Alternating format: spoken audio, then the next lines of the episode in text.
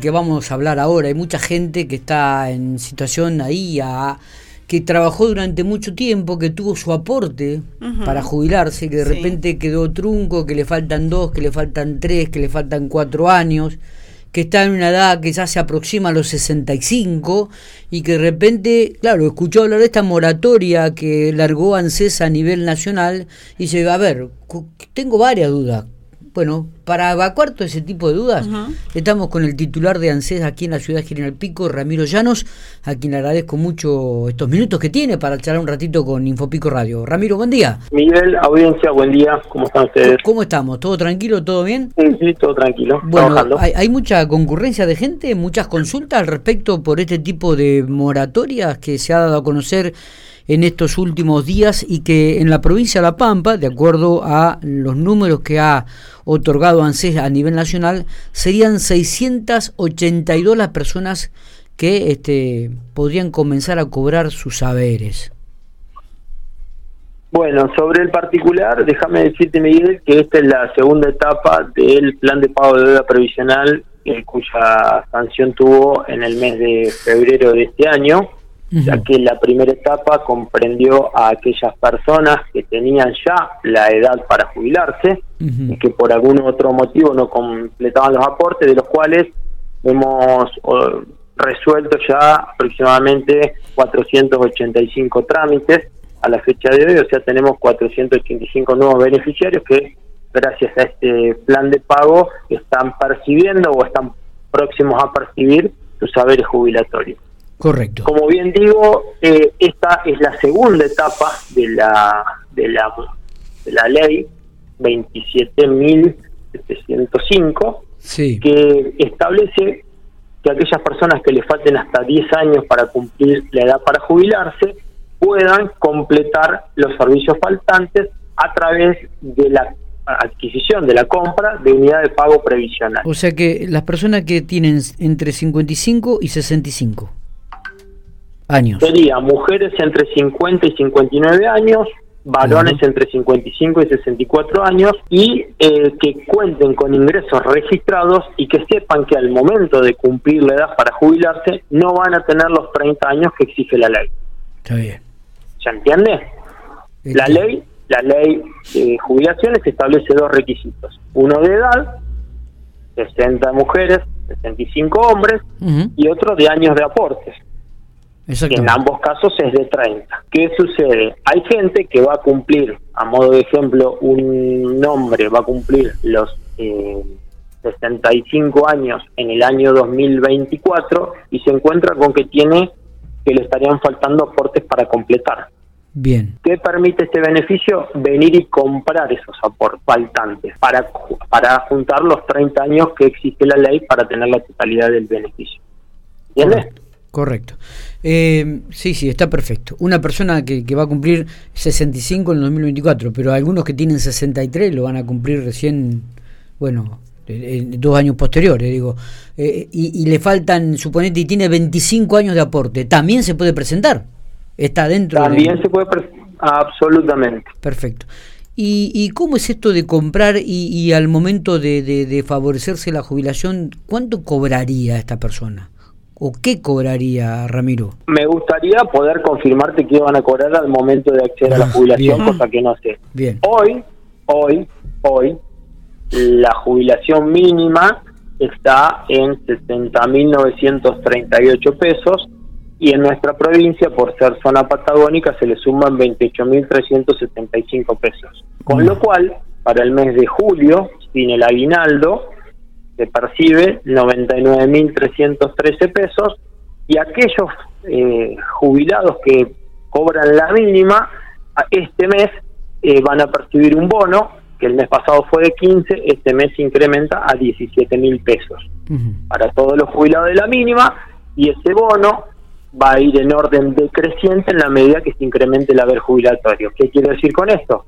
Quienes cobren más de la mínima van a cobrar un poquito menos de bono hasta eh. llegar a las dos mínimas que a partir de ahí no se cobra el bono. Está bien. Ramiro, esta gente que quiere tramitar su jubilación, ¿qué documentación tiene que presentar? Eh, debe concurrir al organismo y sacar un turno, porque todo este tipo de trámites son con turno por una cuestión de procedimiento que el digamos, la constancia de inicio va asociada al turno que se le otorga, sea en la oficina o sea a través de la página web del organismo que es anses.gov.ar o a través del aplicativo de mi ANSES, si lo tuvieran, deben concurrir con el documento en caso de tener aportes con las certificaciones de servicios o los recibos correspondientes. Correcto. Eh, y, deben concurrir con un segundo comprobante que puede ser el carnet de conducir, un impuestos, un servicio, perdón, a su nombre, de gas o de luz, o eh, a modo de ejemplo el carnet del, del hospital de asistencia sanitaria.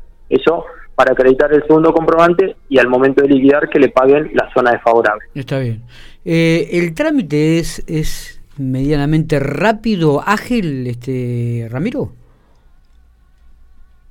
Y depende, depende mucho las características o las circunstancias particulares del beneficiario que concurre. No es, no es lo mismo una persona que tuvo tres, cuatro, cinco trabajos de diferentes eh, tipos o modalidades, trabajador rural, servicio doméstico, empleo comercio, de la construcción, son regímenes distintos con lo cual el, digamos el personal nuestro tiene que hacer alguna algún análisis de aquellas personas que trabajaron toda su vida para un mismo empleador eh, y los aportes están todos registrados y es mucho más fácil. Claro. El trámite de inicio puede tardar entre media hora y una hora y bueno, y estamos en una demora en la resolución de los trámites de aproximadamente 35 o 40 días, con lo cual eh, quien concurre a los 90 días de no mediar ningún inconveniente está percibiendo el haber, ¿no? Está. Eh, Ramiro, una consulta en, esto de poder saldar y pagar, digamos, se puede hacer en cuotas. ¿Tiene que ver las cuotas, el monto tiene que ver con cada persona, lo que debe, digamos, eso es un número que sacan CES? Es un número que se calcula en el momento porque es proporcional a la cantidad de años de aportes que se adeuden. No es lo mismo, no va a pagar lo mismo seguramente quien deba un año que quien deba los 10. No, no, obvio. Y las cuotas tienen que ver con eso, digamos. Con la cantidad de dinero y, después, bueno, la cantidad de cuotas.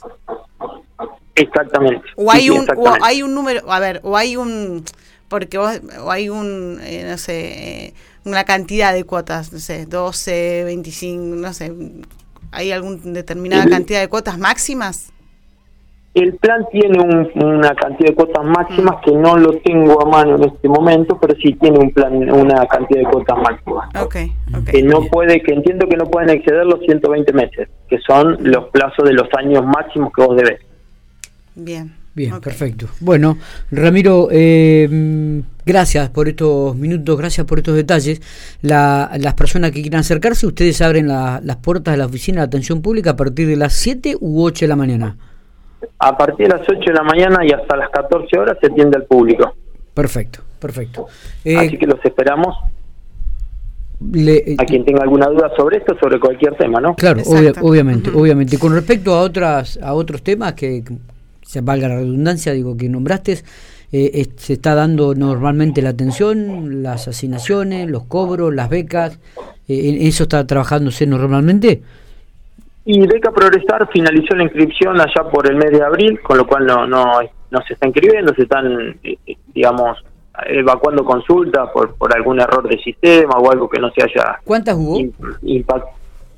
no, no, vos sabés, Miguel, eh, por ahí usted siempre me pregunta por las cantidades y la Beca Progresar es una... Sí, yo, y lo entiendo también, y lo entiendo porque está bueno, a mí recién hablaba con otro medio y le decía 483 jubilados nuevos en dos meses en la zona norte de la provincia es una inyección de dinero mm, significativa y además son 483 personas que van a van a tener una, una obra social que bueno digo van a tener alguna mejoría en su en su situación de vida. Me gusta también tener el número. Hay algunos beneficios que no son estrictamente de ese organismo. Eh, las becas progresar nosotros eh, por ahí tomamos el trámite de finalización pero son eh, de otro ministerio que es el ministerio de educación entonces yo no tengo acceso por ahí a la cantidad de becas por allá que se otorgan. Eh, dependen de, otro organismo, así como las pensiones no contributivas, que dependen de la Agencia Nacional de Discapacidad y el Ministerio de, Desarrollo Social de Nación, en el cual tratamos de colaborar con cualquier persona que concurra ante cualquier inconveniente, pero no son beneficios propios de este organismo. Entonces no tenemos la información precisa. Está, perfecto. Gracias, Ramiro. Abrazo grande. Chicos, un abrazo, un saludo para la audiencia.